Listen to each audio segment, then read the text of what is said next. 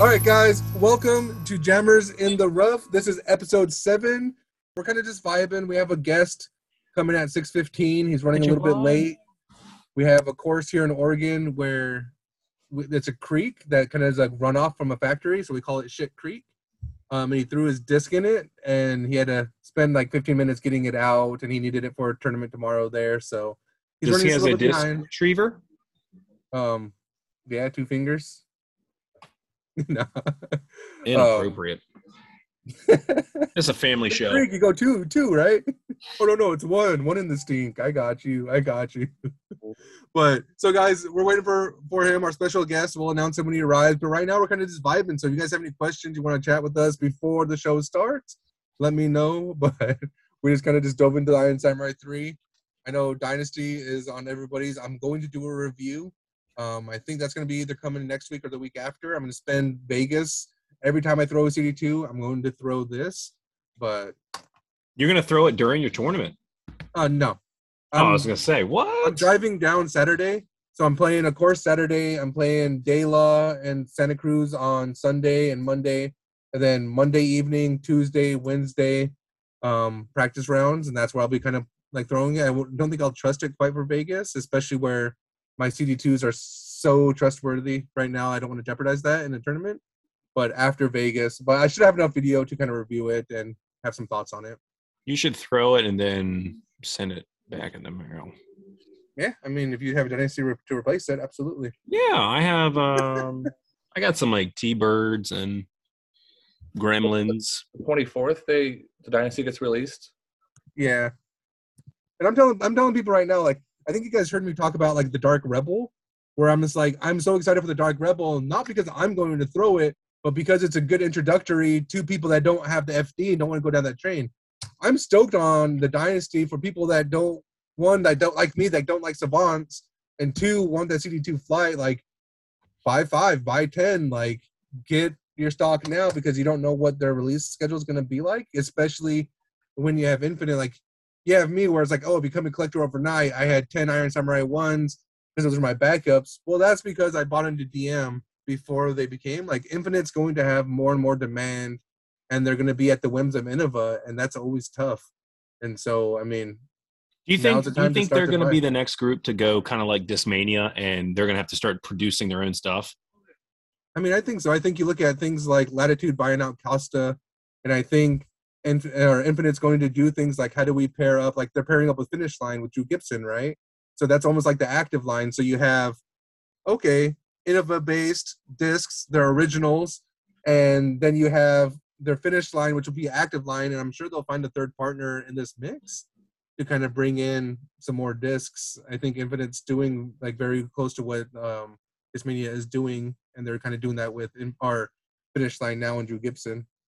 But their relationship with Innova seems to be, or at least near the end, it's a lot better than what Discmania had, because you can see with Infinite, their releases are happening consistently and often, where while Infinite was releasing their stuff, Discmania had no stock. So it kind of paints a picture of kind of what was happening near the end of that relationship. I mean, like when it's like it releases the Dynasty, I think it's going to break their website again. I mean, absolutely. Just the I'm trying to get 10. The what? I'm trying to get 10. Yeah, and like hype is. You think the stamp will be the same? Oh, absolutely. I hope so. I mean, the stamp's pretty sick, dude. Yeah. That's TSA at their finest. They're really going to make it. Like, has that been confirmed? It is TSA? Yeah. Yeah, it's been confirmed. But also what I like about it is because not only is it TSA art, but it showcased what Infinite is known for. Show yours. It's a double and triple stamping. Yeah, look at that. Double and triple stamping. Like when we talk about Cloudbreaker 3 and like do this to show off the art, Infinite is showing off this art, and this art is freaking beautiful. I mean, like, black, teal, pink. You don't see the only stuff you ever see that on is like Infinite. Think about the Zoe Sphinx. That was a triple stamp. TSA does that as well. They do triples. TSA, yeah. But like, why haven't other companies picked up on that? Like, I think you're dealing with quantities, right? Like when Infinite gets a stack of 3,000, they're able to slow it down and do that. But when Discmania has a stack of 15,000, I don't think you have the ability to like, be doing that, because you have 15,000 coming in here and then 15,000 P2s that need to be out. We have, I just don't think they have the capacity to do it. like Infinite does. That's my thought. Logical. I just think Infinite needs to fix their website, because even with the TSA release of the Animus, like right at the time of release, it took forever to get in. Infinite website takes forever, even like at 3 in the morning when nothing's released. And you're like, I want to go read an article. InfiniteDisc.com crash. It's terrible. I don't know why. Someone said they are making a new website, but my goodness. I hope so, because like for how much disc they're slinging, they should focus their money into a new website. Yeah. Well, can I, like, since we're talking about Infinite, I was having a conversation with a buddy today, and can we say what an amazing signing Eric Oakley really was? I am absolutely blown away by, you know, him hitting the ground, reemerging himself as a pro and like a charismatic individual that everybody's liked, but he's been so quiet and hushed. Him coming out into this like, hey, look, I'm Eric Oakley, and then using all of his charm to bring in different pros to push these discs. And it's not even like him pushing them for himself. Like, I know they have the Bjorg and now the Dynasty, but he's pushing Fierces. Like, I wanted to pick up my Fierce again when I saw that video with Paige Pierce. When he's doing the putters, I'm like, what about the Hunter from Legacy? Like, he's doing amazing. Like, talk about like win of the season for me. Like signing, like he's doing great things. And he's on TSA. TSA has him too. Well, I've heard that a lot of disc golf companies now they're not looking for the best player to sign. They're looking for the best like online presence. Think about Kona. Kona has one of the better online presences. That's what makes her worth the amount of money. She's not the top female player. I don't even think is she top 10? Yeah. She's okay. So, but still Eric Oakley is a good online presence. He's likable. People want to follow his stuff. People want to interact with him. And as a company in an age of social media, people want to be around that. So companies will invest in that. Supposedly. I mean, I've seen some companies that don't. No. Well, no, I'm saying I think smart companies are saying are. No, I mean, I think you're absolutely right. I think as disc golf, like you're no longer, it's kind of like, you know, all disc golfers are great. Like, what are you doing to separate yourself in order to get that, you know, sponsorship? And I was having a conversation with a buddy, I think last week, and he was like, well, I don't know if I do enough to get sponsored. I'm like, dude, you might not play 25 tournaments like I do a year, but what do you do? And it was like, okay, you tournament direct, you're building a course, you've gone and done a presentation on a golf course. Like, that's all sponsorship worthy because you're doing a community-based thing. Like, finding different ways to market yourself and feeling confident in marketing yourself, I think is like super important. That's why, you know, Casey White, when he went with Simon Lizotte on the video, he was finding a way to market himself so that he can get that like sponsorship and break into like traveling on that pro tour. All right, we got a creeper jumping into my random Zoom. I try to scramble this as much as I can, but he's here. Can you hear us? No? Oh, wait. First world problems, no Wi-Fi. He's driving and podcasting. Driving, podcasting. I think he was just listening to us, and he was like, I got to get in this. He probably doesn't like something I'm saying. This is... We'll see. I'm talking shit. He can't even hear me. Oh, he can probably hear you. He just can't respond. So now's the best time. If you got to get something off your chest page, do it now. Right. I mean, he's supposed to beat me up this morning for our morning round, and he slept in. Who does that? Morning round on a Friday? Come on, homeboy. Morning rounds every day. I'm waking up before my alarm at this point. Like, my alarm would be 6:30. I'm waking up at 6:20, like, ready to go. Man, I gotta be on way to work by then. I gotta be at school by 7. Oh, see, I'm not a teacher. I get a job that supports my disc golf addiction. I can putt all day in my classroom, dude. Oh man, but you still miss your putts. Oh, no. All the time, all the time. I could practice for hours a day. 15-footer off the band. Yeah, I love when I land like 10 feet from the basket. And they're like, oh, sweet, tap in. I'm like, nerve, man. That's not a tap in for me. I mean, I'm not sure if you guys saw my live putting this week, but I saw a comment on Instagram today or a video the other day where it was talking about like Practice your 15-foot putts. Quit thinking there are tap-ins. They are not tap-ins. Get in that routine. And I was just like, I don't know why nobody has talked about that. And I don't know why this is the first time I'm hearing this, but 15-foot putts aren't tap-ins. Quit acting like they're tap-ins. Like, I need to – like, that's for me. That's not for you guys. That's for me. Like, I'm just – if I can't physically touch the basket with my hand, it's not a tap-in. Exactly, right? And I've missed those. No, I haven't. But I've watched Josh miss them, and that's real. It's true. It's I miss those all the time. It's stupid. Can you hear us now, Collin? Yeah. Can you guys hear me? Right. Yeah. No. Okay, sick. Yeah. I was trying out some headphones, but apparently they don't work. So are you going to be safe, or you want us to wait? Yeah, I got my buddy Curtis driving, so. What up, Curtis? Yeah. Hey, Curtis. Guest on guests. You know, let's do a double podcast. So actually pitch in a little bit. Yeah, I run big camp. Well, maybe now's a chance, guys. We are at our height. We have everyone in here, so let's start our Jammers in the Rough officially.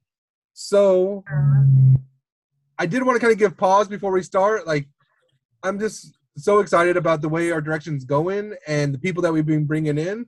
And so I wanted to give Collin a special shout out. He does CH Sports. He's a local celebrity up here in the Northwest. He's filming every A, B tier he can get his hands on. He has an amazing doubles partner coming up at Milo. Like, he's just, I mean, is it the guy driving him? Because it can't be you.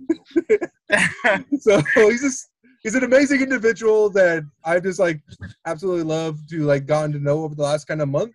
But he does CH Sports, so check him out on YouTube. I'll go over a quick introduction. We have Cody, the absolute worst Waldron.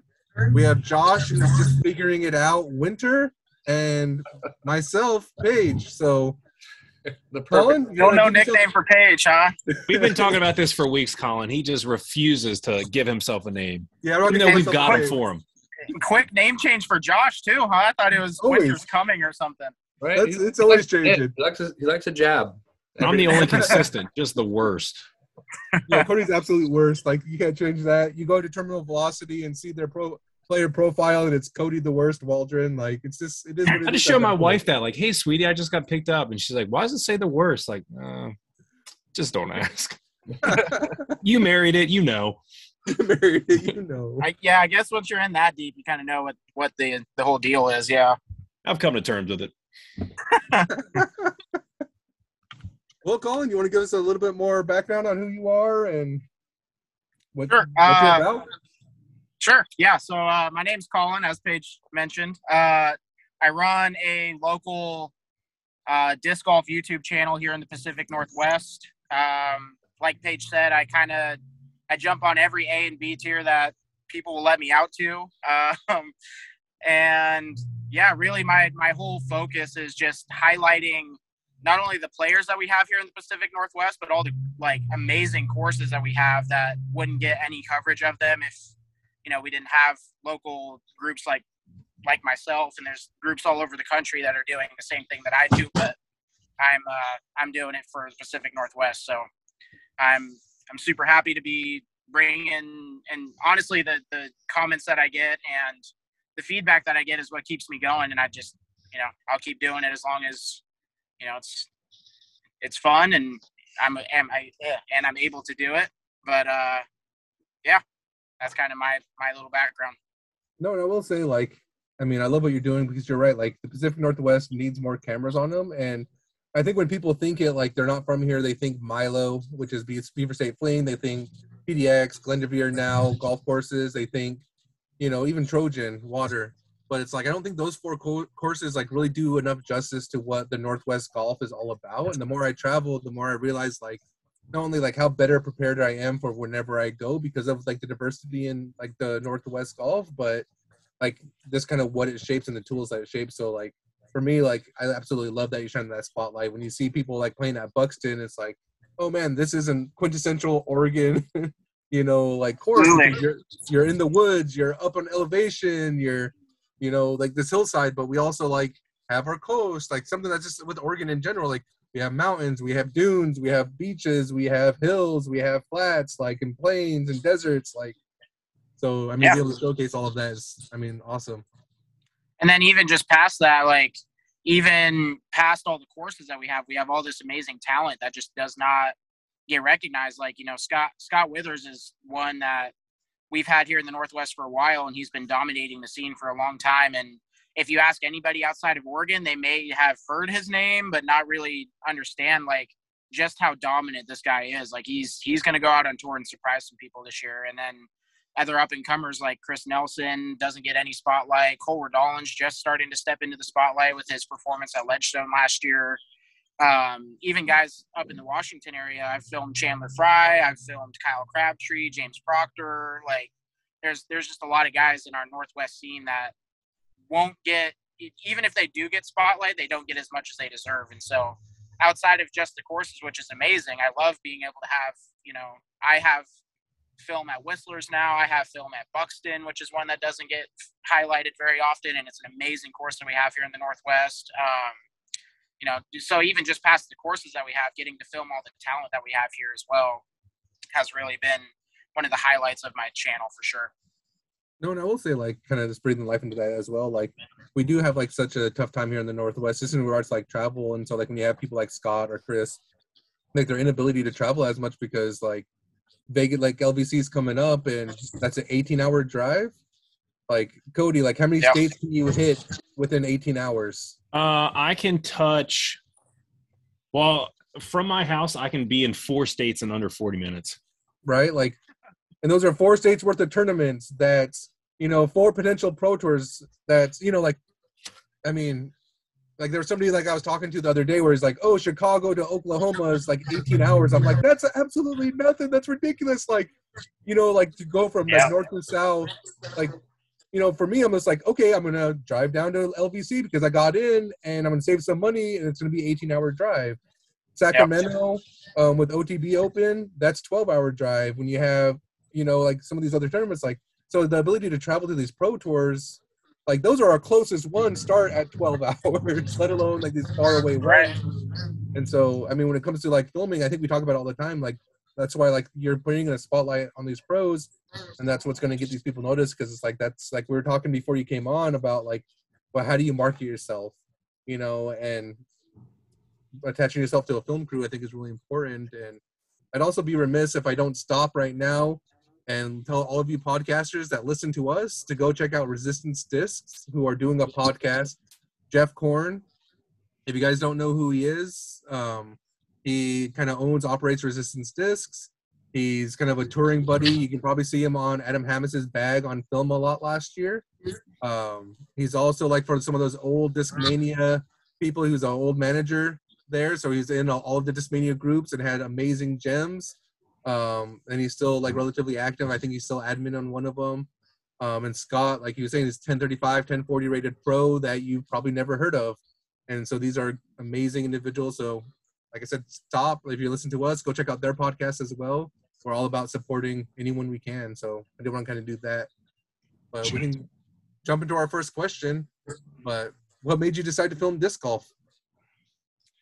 I think for a lot of the same reasons that I was talking about with my channel in general is kind of why I started my channel. Like, organically, I guess to start it all, kind of like you, I would look up footage on being a tournament player myself. I'd look up footage for Bryant Park or look up footage for Adair or whatever in our area, something like maybe a little bit too far to go get a consistent practice round at, but at least find some coverage for it. And the things that I was finding was, one, either there was footage of it and it was just like 10 to 15 years old and like almost unwatchable at this point, or two, they just didn't have any footage at all. So that's kind of why organically I was just like, hey, maybe if I just go film this tournament, the next guy that's looking for some footage at Willamette Mission State Park can now look it up and see like, okay, this is what the course somewhat lays out like, and, you know, maybe not have to drive that hour and a half, 2 hours, whatever it is for them to go get just a practice round in for an amateur tournament. And so then going beyond that, you know, all the reasons that we were talking about before are things like, once I've gotten to meet all these players, like knowing that Scott doesn't have too much footage out there, knowing that Chris doesn't have too much footage out there, Cole, Chandler Fry, all the guys that we mentioned before, knowing all of them don't have footage out there, it kind of like allowed me to keep going. And from there, it was easy to find sponsors because, you know, I would associate myself with all these guys that are really high up. Like Scott was pretty high at Innova for a while and is like pretty well known at Discraft and Resistance now. So being able to make those types of connections really helped be able to find sponsors, not only for me as a player, but for me as, you know, a coverage provider. So that's kind of what's allowed me to keep going. Yeah, that's kind of why I started filming in the first place. Before you were filming like disc golf, were you into filming and production beforehand, or was it just something you picked up because you were in disc golf? Yeah, so my degree is in film production, so I've had some pretty extensive background in it, and so, you know, from there is a pretty easy transition. I always skip over that part when I'm explaining like how I got into filming disc golf and everything, but no, yeah, so that's where my, you know, kind of my whole experience lies. And so even before filming disc golf, that's kind of what I was doing for work. Even I've worked on commercials, I've worked on different film productions and mini documentaries and all kinds of stuff. So yeah, that's kind of where my experience lies in general outside of disc golf as well. You got a little bit quiet there, Collin. I wasn't sure if like you dropped your mic or something, or if your phone kind of fell down, but you were super quiet. Maybe I was covering up the mic. Does that sound better? Yeah, that sounds a lot better. But we could hear most of it. It was just kind of quiet. So okay. I think our listeners need me to re-explain what I just... No, it seemed like you just took two of your passions and just kind of married them together. You love disc golf. You were a film major, and you just found a problem, and you decided to solve it yourself. So that's pretty cool. Absolutely. Yeah, that's kind of where everything started.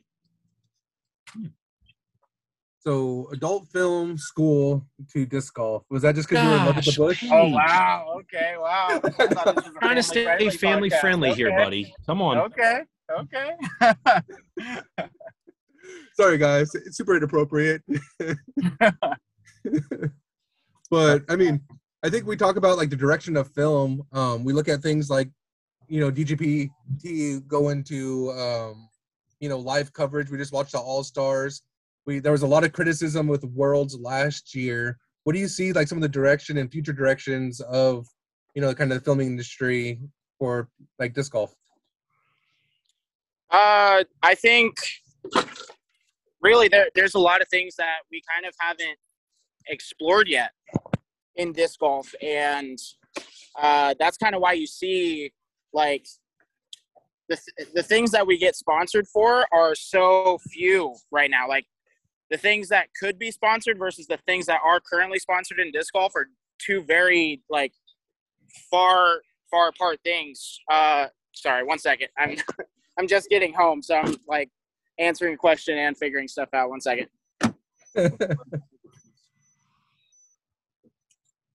Just a little pause. Well, yeah. I guess now with this pause, go ahead. With this pause, let's... Oh, my goodness. Yeah, pause for one second. Sorry. We're having intermission if you guys need to grab a quick snack. Terminal velocities have all of your disc needs. I was going to say, this is when we need a sponsor, like disc.com. Zach, you listening?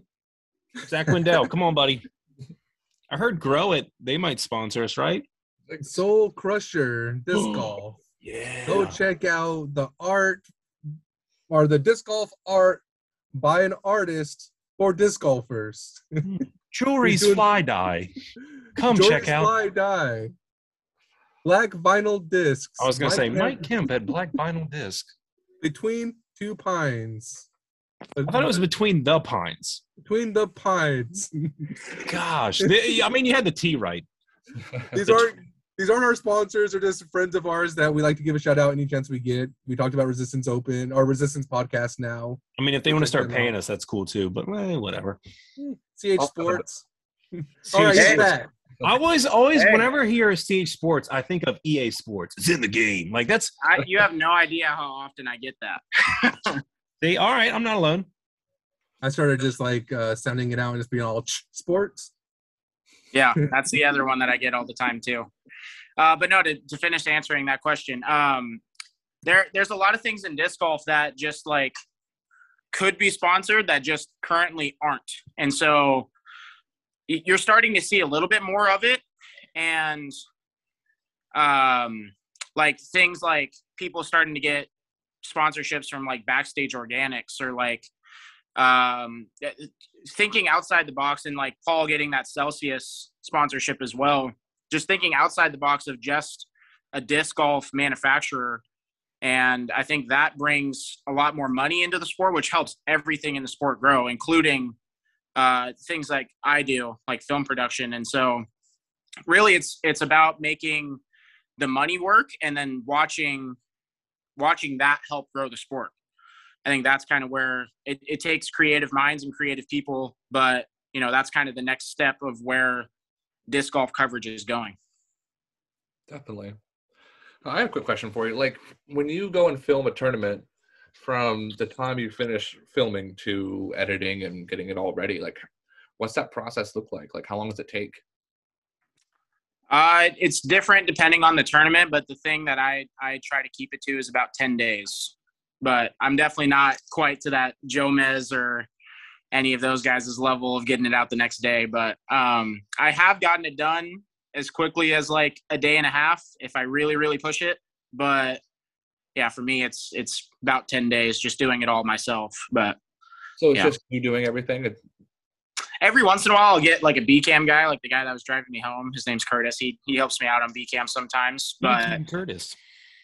Yeah, exactly. Yeah. That's like, oh, sorry. Go ahead, Josh. That's a lot of work for like one person. And like, I've seen a lot of your footage and your editing skills, and it's really good. And, you know, having somebody who films in Northwest with the quality of work you do is awesome to see, because there's courses I've not played yet in Oregon. That's, you know, living in Oregon, I want to go to all of them, and seeing some of the footage you've done, it's like, man, I really want to try that course out. But to hear that it's just you doing it blows my mind. Incredible. So you get like a slow clap for that. Yeah. And then, like, so speaking of do it yourself, like, have you went out and bought all the equipment? Like, what kind of camera are you using? Like a microphone system? Did it start with a cell phone? Like, what is it all look? Yeah. So when I very, very first started my channel, and people can go back and roast these videos if they want, they're still up on my channel. You can go all the way back to the beginning of my videos. But the very, very first videos that I was putting out was on my phone, and even edited on my phone as well. So it was, you know, for people that want to start a YouTube channel, it doesn't take much. Like, you can start with the absolute basics and get some stuff done. Like, I know Ezra for a long time was only on his phone, and just recently upgraded to a camera of some sort. But, you know, he got up to, what is he up to now? Like 80,000 subscribers without, you know, using anything but a phone. So, and that's just one example, but some of the stuff I already had because of film school. So I already had some of the editing programs already installed. And then I had a camera that I could use but couldn't always use. It was kind of a borrowing situation for a while. And then eventually I got a good deal on buying a camera. So that's kind of where that was the next step. And then from there, it's just been slow upgrades. That's kind of the one thing that comes with camera equipment, is buy your base and then slowly upgrade that base. It's tough to try and get it all at once. A lot of people will try to do that and go bankrupt pretty quick because you're not making money at the beginning. But so yeah. I want to dive behind the scenes a little bit too. Since we're talking about production and like kind of video to completion with editing, what's the commentary like? And when you bring in like guest commentators, how does that impact turnaround? Are you doing it live on Zoom? Like, what is that whole experience like? Yeah, so really commentary, similarly, you're just talking about it. It is kind of over Zoom for the most part. And then so for me, I have several different people that consistently do commentary for me, like Chris Nelson, DJ Harrington, Cole has jumped on commentary before. So a lot of people like that I know are going to do commentary, I end up buying them mics. And so that's why the audio quality sounds okay. And then they record a Zoom call, but also record their own individual audio files so that I can go back and kind of mess with the levels a little bit. So it gives me a little bit more freedom than just, I'm sure you guys know, like recording a Zoom call, you can't necessarily, if there's three different people talking at the same time, you can't go pick out exactly who's talking out of that. So, yeah. So then that way I have that kind of freedom and kind of be able to move stuff around or take some audio out or whatever it needs to be. But, sorry, does that answer your question? No, that's perfectly spot on. I think for me, it's just like mostly like when you watch a Jomez, when you watch a CH Sports or, you know, Gatekeeper Media or something, you don't necessarily know all of the work that goes in. We see an hour and a half like video. That's a long one, right? We see a 30-minute to 60-minute video, and you sometimes like take for granted the amount of backside to make sure that it's going to keep your attention span and not just be completely like, because I've seen some coverage where it's like, what am I watching? Because they don't get in the nitty gritty with the editing. The commentators aren't the best, and you have a lot of like dead kind of air being like filmed, and it's just like, oh yeah, like I've seen some bad coverage, so I kind of am aware of that, but not knowing like just even just like the bare minimum base to keep people's attention, like the amount of work that still goes into that, while also being, you know, like what you said, like, oh yeah, like you don't need to be like Simon Lizotte, $5,000 camera and, you know, all these editing programs. Like start small and build from there, and, you know, start to kind of film, like take out your phone. Like if you guys check out my Instagram, you see me like toying around with videos and what it likes to film, and, oh, let me follow my disc, and how do I track that? And I know about 450, I can track a little bit with my phone, and I think it's cracked screen. So it's like, yeah, like it's our cracked camera. So it's like, it's still quality enough. I mean, not being I think we challenge a lot of our listeners to like go out and try new things, and, you know, you don't know what speaks to you until it speaks to you. So being like, well, like, I think anyone in the lounge, I'm like, film yourself, get it behind camera. A year ago, I didn't think I'd be doing a podcast. I didn't think I'd be recording myself. I didn't know until all of a sudden here I am. I think we've done like 20 podcasts at this point, and now I'm kind of recording myself. Well, 7 on Spotify. We have like 13 or 15. Cody's trying to do his math, but he's a PE teacher. I can't count no good. So, well, let's jump into our like another question. But what advice would you give? Well, I guess a kind of. Sorry, what is your dream film/production? What is my dream film/production? Like working on. Well, I guess if we're talking like absolute like biggest dream possible, working on a Marvel movie would be like the absolute tippity top. But I get really like a more realistic dream would be working for ESPN one day. That would kind of be knowing that I made it in a way. But yeah, working for ESPN, and then I guess, yeah, past that, working on a big Hollywood movie of some kind. I would love to see how far the Hulk could throw a disc. Dude, yes. If you could somehow sneak that into it. I mean, Captain America throws the shield, so I feel like we're slowly working into that. I mean, yeah, I think his next speed's pretty high. The Hulk with the Groot in trouble. He's like a tree. I'm just saying, I don't think the Hulk can throw that far. I think 172, like 175 gram PD2, first run, that stupid beef, he's gonna throw it. It's gonna be like a roller and this crash. Like, I think it's too much power. He'd have to throw like one fingered. Yeah.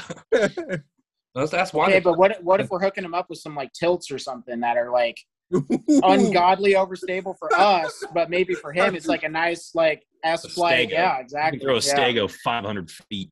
Exactly. Yeah. See, now I gotta see this. Yeah. Now, like we're talking Marvel dream like card of Marvel. That's what I was gonna say. Who would be the person you'd want to? I said it, Cody. I said it. I wrote it. Okay, so. I'm a big Guardians of the Galaxy guy. That's like my big one. So Groot for sure would be on that card. Probably Spider-Man. But Tobey Maguire, Spider-Man, don't come at me with all that Tom Holland or whatever his name is. Garfield. Tom, if you're listening, I'm sorry. Yeah. Tom Holland, we apologize for our guest. I really hope Tom is watching this. That means this podcast has gotten pretty big. Yeah, that's awesome. Let's see. Groot, Spider-Man. Man. Who's going to be my last one? I mean, the card's usually four. Ooh, Hawkeye for sure. Hawkeye's sick. Yeah. Three-man card of marble. Three-man card. Yep. Am I filming this card? So do I need to add a fourth person, or am I? You can be the fourth person. This is your dream, baby. Heck yeah. Okay, I'm playing with them. Let's go. I am Groot. We're all about it. All right. Now, to segue off of that, if you could have a dream card to film of – disc golf players, like I'm talking, like if you, I'm an Eagle, Eric Oakley, and Scott Withers, what would be your dream location, your dream card, dream event? Well, location's pretty easy. I think that Eagles Crossing place looks pretty sick. I would love to get some footage out there. Yeah. And then as far as the card goes, I would go Yuli, Sexton, Garrett Gerthy, and we'll throw Squithers in there. Why not? Scott Withers. Now, would you do a skins match? Would you do doubles? What would you want to film?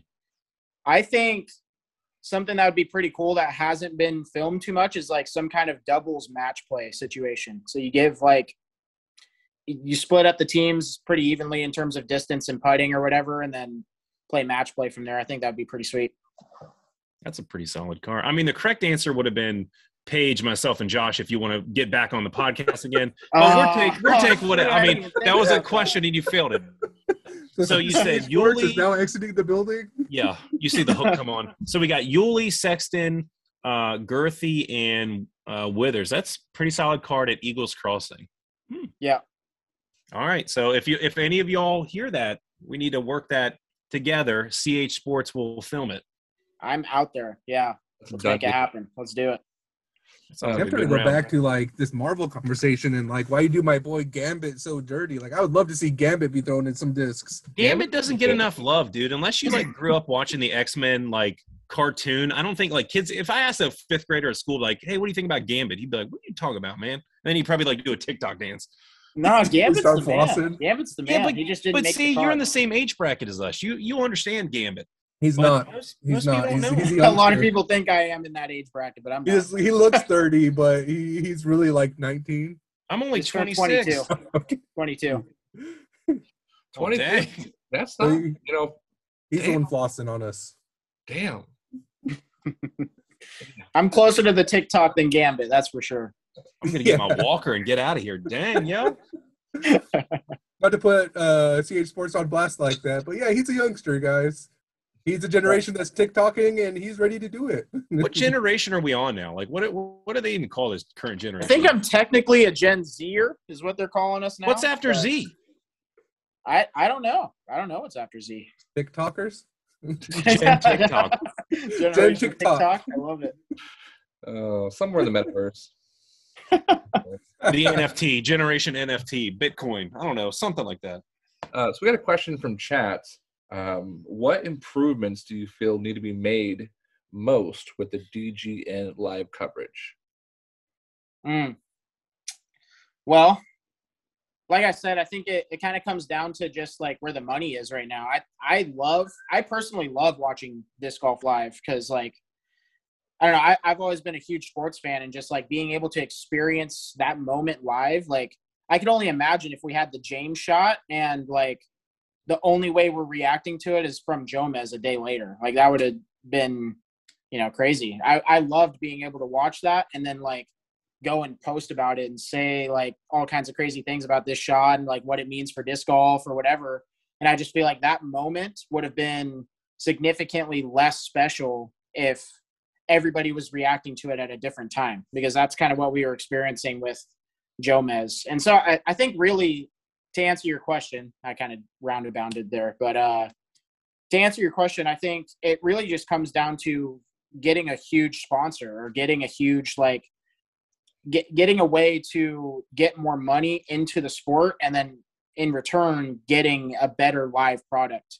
Because really, with the resources that we have now, I can tell you from that side of things, they're doing as good as they can and some. Like, the fact that we're watching disc golf live and we're only getting at big events like 15,000 congruent viewers is pretty insane. Because, like, for a sponsor to really want to jump in on something like that, we need to start seeing numbers jump up into like 50,000 plus before we even really start getting those types of big companies to look at disc golf as far as a live product goes. Well, I do have a follow-up question on that, but first, like, I think you're absolutely right about, like, the James Conrad shot. Like, I remember I finished up a tournament, actually, I think at Dexter in Eugene, and I was driving home, and I just kind of rest my tournament. What was that? I was at that same tournament. Oh, I almost got the dub. I think you beat me. No, I remember. I think that's one of the first times I played with you on the card. I do remember that, but I was driving home. I had my phone kind of just rested and kind of just glancing while I'm driving, being safe, guys, being safe, but sometimes not so safe on the boring I-5 drive. But I about wrecked because I was watching and this shot went in. And I'm just like yelling at my car, like, oh my God, you know, like just, you know, and awe. And that, you're right, like experiencing that moment live, I think is really like crucial. But when you start to talk about, like, you know, this is my follow-up question, when that kind of where the money's at and following that money, we've seen two different kind of styles last year. We had live coverage, but then we had ESPN come in and film. And then, like, what was it? PDX Open was released like 6 months after, 3 months after, whatever it was. And we had to wait, and we all knew the results. So, like, then you're talking about, like, we need like that 50,000 viewership, but nobody wants to go and watch, I think, disc golf 3 months later after we already know the event and we're already moving on and transitioning to this next one. And so that follow-up question is just, like, where do you start to see, like, if we're chasing some of the money, where does this kind of blend? Does, like, a Hulu live streaming make sense? Because I know they're kind of going more and more into sports. Or does, like, trying to partner with a more traditional, like, format make more sense? Like, where do you feel like this dream partnership should start to lie? Yeah, so I think really the people that are in charge of it right now, like, I think the Disc Golf Network in general is doing a great job. So I think really it's more so about getting the people that are already doing it more funding and more ability to be able to be more creative, because really right now their whole product is 100% based upon if the place has cell service or not. Like, that's really the biggest difference between tournaments that have good live coverage and tournaments that either have none or have bad live coverage. So it's, you know, just getting past that hurdle alone would be huge. Like, if we had a good, consistent product to be able to show people and, like, show, okay, this is the way that you watch disc golf, that's a huge step in the right direction. And so really, I don't think it's about going out and outsourcing, or, like you mentioned, going to ESPN and saying, hey, here's what we have, let's try and work out something. I think the product that we're bringing to ESPN already is awesome. Like, for what it's for, you know, intentionally trying to get new people into the sport, I think that part of it is great. So I think that part is awesome. What needs to happen is the people that are already doing a great job bringing us live disc golf need more. They need more help. So you're saying it was good for growing the sport, being on a major sports network, but kind of like what Paige was saying, for everyone that was really interested in watching it before, we already knew what happened. And it was like, oh, 3 months later, like, I think I had it on in the background while I was, like, cleaning, because I wanted to see what it was like. But at the same time, I was like, I kind of already know what's going to happen. But I guess for someone who was flipping through channels and then saw, hey, what are these people are throwing round circles? What is this? You might have got a new disc golfer or someone interested in the sport. So good for growing it, but yeah. I was going to say, I feel like the tough thing with that, though, is, like, for those newbies, like, because I every year ESPN will do, like, the albatross shot, and now it'll probably be, like, the Conrad shot that's forevermore. Like, it's almost like disingenuous when somebody that has no idea about disc golf but knows I disc golf and they send it to me and I'm just like I've seen this video hundreds of times at this point. Like, how do I like feign this interest and be like in excitement with them? And it's the first time seeing it. Same thing with like PDX, like Open, when they're like, oh, I was flipping through the channels and I saw this. And I'm just like, oh, I know who won. I've already watched it live. I was here. Like Strongman is the same thing where they did the Arnold Classic and I was watching live on YouTube. And then it gets posted on like one of like TNT or whatever, like 6 months later. And somebody's like, hey, flip it to this channel right now. Strongman's on. And it's like, well, I've already watched all of this. Like, I already know who won, but like, how do you keep that excitement for them who is experiencing it for the first time? That's my challenge as being like so like embedded in the sport of trying to help those people without being disingenuous and without being like the, well, I've seen it, like I don't really care right now. Like how do you make that an excitement for them so they want to be more interested? Because those are going to be those like viewers that we start to need. And, you know, I think that's what's going to carry over that transition of being like, oh, well, Paige is carrying that interest with me and we're watching it together and, you know, and finding that kind of some of those next steps. Yeah, the first thing that pops in my head for that, if somebody sends, you know, a message saying, hey, we've seen this before, and, you know, they're just getting into the disc golf scene, you know, show that excitement and then send them back another clip of a different event that happened in the past for them to check out. Like, oh, you like that one was sick too, but check this one out. And there's a lot, you know, it's not just those two of the albatross and the shot. All that exists. Like, Nico has some skip shots, like for, was it an albatross? That skip in the parking lot he did, was that last year? Year before? Yeah. Nico. Yeah. We're talking about who threw it? The Castro. Yeah. Yeah. Nico. He got pumped for that one. Jumped off the tree. Hot take: we need more people like Nico LaCastro. He gets a lot of heat, but we need more ace. Characters like that. That makes his ace at the All-Star. What was that? What did he throw? Because he's with Gateway, right? Or does he just have to putt with Gateway? Now. He's okay. Open back, but he is sponsored by Gateway and this new company called Clash Discs. But he has an open bag, though. I was trying to figure out what does anyone know what disc he aced with? I mean, it was kind of cool seeing him do that and get so excited. That's what I loved. Someone that got so excited, like a professional who does this for a living, got so excited for making a disc go in a basket. Like, I thought that was cool. And someone seeing that might kind of get some feelings going. So I like that. No, not me feelings going. I know sometimes I'm a heavy critic of him, but I was pumped for him, and that excitement was felt through. Like, I've watched that clip so many times, and I'm just like, I hate the camera angle. We talk about filming and good filming. They go, and then it's just like blinded, and you see it crash, and they're like, oh. Yep. Like, I hated like the who filmed it, but it's like, you lost sight of the disc. I get it. Like, but they captured it after that, and that excitement bled through, and better believe I wanted to go and throw some more, and it keeps my excitement going within like this call for sure. Got hyped. Yeah, there's nothing like, what was it, like Dickerson? Like he aced at the Beast last year, and he kind of just like puts his bag on, just kind of walks up and. Now he did an interview and said like, I think there was something going on, like he had like something he was having like mentally like wasn't all there or something, so that's why he was like, I didn't want people to think I wasn't excited, but it was just like. He either had a bad hole before or something like that, so he was just kind of like mentally not there. You know, and I had a tough time at Milo the other day, and I did like a crazy like 80-foot spin putt, banged it. I'm just like, I don't want to smile. It's been a shitty day, but I can't not smile. But like everyone's like pumping me up, and it's like I'm not feeling good. This is a bad day right now, and that's just a cool putt. Like, but you hit those on bad days. You don't hit those on like. When everything's going good and clicking. But, well, I mean, we got about 7 minutes left, so I do want to give a spotlight to like CH Sports and ask like, what's kind of next for you? What are some of your plans? I know Jomez does the putting game now. They're filming. You have skins matches out there. You talked about your dream kind of doubles match. Like, what's kind of next in store for CH Sports? Well, I think in the immediate future, I just signed a deal to cover all of the Oregon Series events, and so that has kind of already gotten underway.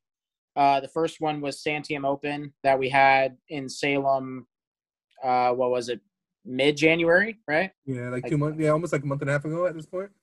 And so that coverage is out now, so I would encourage people to go watch that. But, yeah, that's kind of my tournament plans for the upcoming future. So I'm covering all 10 of those events. And then I also just signed to cover Kitsap Classic in Seattle. That's a big A tier that we have here in the Northwest. And then I'm also covering the SeaTac Open, which is also a tier up north. And really outside of that, I can't really announce much, but there is more. Ooh, so. Exciting. Ooh, I like that story there. Let me follow up with you because these are big tournaments and we obviously need coverage on this, and I'm stoked to see that coverage. But let me ask you, like, as a competitor, you called yourself a tournament grinder just like I am. And we talked about, like, for me, I always like to compete against people. So competing against you for a time, I'm playing in these tournaments that you just listed off, and I'm, like, super pumped as a player. Where does that tear start to happen with inside you of, like, wanting to play, wanting to film, and having that kind of, like, give and take? I think really it's just organizing my time very, very efficiently. You know, I'm a guy that I'm pretty much always working, like whether I'm working on my passion and working on work, you know, I'm constantly always working. I work 40 hours a week at my job. And then I also, you know, I probably put into the busy season, probably close to 30 hours a week into YouTube. And so then whatever's left is kind of, you know, what I have to get better with in disc golf. So it's nothing new to me to like find weeks to play. Obviously I would love to be playing all the Oregon Series events, but as a player, I'm making the jump up to Open this year. So it's tough to find those weekends to play when I'm also filming. So, you know, last season it was easier to find those weekends because it was like, okay, well, if the tournament is tee times, I can usually, you know, play and then have enough time to turn around and film. And so for anybody that doesn't know, that's what I was already doing last year. I would play my MA1 event.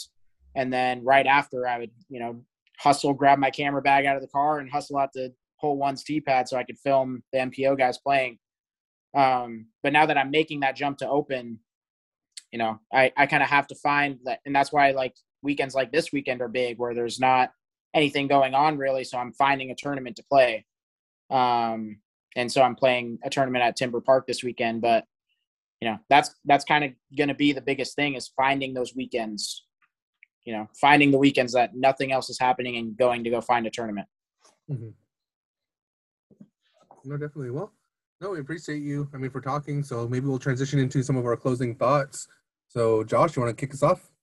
Yeah. You know, I think this tonight's episode kind of brings light to the smaller companies, whether it be a disc store, a local shop you have in your town, CH Sports, you know, give people that are up and coming your attention more. You know, buy from the smaller shops. Go check out these videos because CH Sports videos are amazing to watch, and you get to see some courses that you probably haven't seen before, and players you haven't seen before.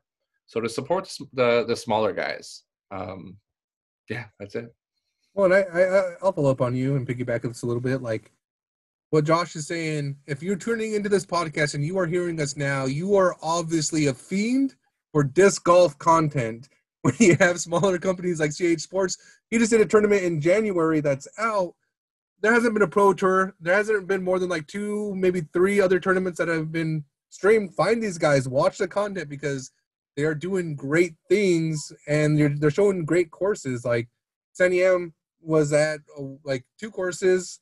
1 golf course, and we play that once a year. So you get to see like what we see, you know, and experience for the first time. So it's cool to see that, how people attack course. We didn't even have practice rounds out there. You get to see something cool and how these people attack a course kind of blind. So check them out, and other smaller production companies as well. I think there's a lot of them out there at this point. Cody, closing thoughts? I would say kind of what Collin said earlier, everyone has a phone. Out and film yourself, film your buddies, with, of course, with their consent. But you have to start somewhere. So if you want disc golf content, you might have to make disc golf content. In all year, Paige said earlier, we never thought we would be on a podcast. And then there might be 8 people listening. There might be 80 or more. So make some content. You never know what you will like doing or what you look like throwing or what you want to do. Maybe you love disc golf. and you didn't know you liked filming. Maybe you like doing both of them together. If you're not going to do it, who will? So get out there. Don't be afraid to film yourself throwing at a local course. If you're nervous, do it by yourself, and you don't have to show anybody. If you want to show somebody. So you have to start somewhere. Phones now have like 4K cameras in them anyway. Mm-hmm. So make something happen. If you want to do it, do it. Pretty simple. Well, no, and Cody, like kind of following up on what you just shared too, like film yourself, and even if you don't post it anywhere, film yourself and make adjustments to your form. The amount of times I watch my videos and make corrections of myself throwing, I'm pausing it, I'm slow motion, I'm checking these things out to make these corrections and being like, I like this, look, you can see my whole entire body matching the angle of my disc. That's awesome. Oh, this is why I messed up this shot. Look, and you know the feeling because you threw that shot, so it's still kind of vivid on your body. Experience these things and just get into the habit of doing it. I think you're going to be better for it as a player. Collin, closing thoughts? Yeah, I think I'm going to kind of take everybody's input and kind of put it into one overarching theme is social media in general is a scary place, but it's also very, very useful. And so it's useful for growing smaller companies. It's useful for engaging in finding friends and finding different communities of people that, you are able to connect with and, create lifelong friendships out of that. So I would just encourage people, no matter how scary social media does seem, just put yourself out there and, kind of find your own little sector of social media that you enjoy and that you, can thrive in. And I know I've done that. And so just having that part of my life has definitely brought a different side of it that I never thought would be a big part of my life. But, I'm definitely very glad that that's where it is now. And so, I would just encourage people to reach out and, find your little sector of social media, whether that's Facebook, Instagram, there's a million different ways to be involved now, but finding your own little sector and something that you can get involved in and find a way to help grow the sport that we all love. So my closing thoughts are this: don't set impossible standards for yourself, right? Be forgiving in this idea and these approaches to things. I think when we do disc golf, nobody expects to throw the perfect shot every single hole. And I think if you did, you wouldn't find a home in disc golf for as long as probably a lot of us are playing.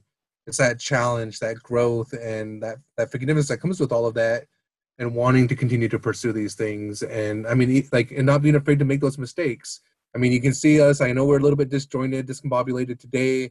Collin was swimming in Shit Creek and threw a wrench, but we still kind of, went with that discord. We danced with it. We made sure that we're consistent. We're following through, and, we're definitely going to bring Collin back because I know he has a lot he wants to say, and, we don't need to see his head bobbing the whole time. But my point is not being afraid to make those mistakes, the things that you allow yourself to do on the disc golf course, correlating that to some of your life and your actions and being taking those risks and, bearing that fruit. And I think it's going to be, well worth it in the end. So with that, guys, I mean, we're going to be live on Spotify. I think, Josh, what did we just add now? Stitcher. So we are on Stitcher, YouTube, Spotify, Apple Music, Google Podcasts. So we encourage you to like, subscribe, follow, share, tell your friends about us. And just kind of keep jamming it in the rough, right, guys? Let's have an amazing weekend. I'm driving to Vegas, so if you guys are there, look me up. I'm gonna be pumped. Have a good weekend, guys.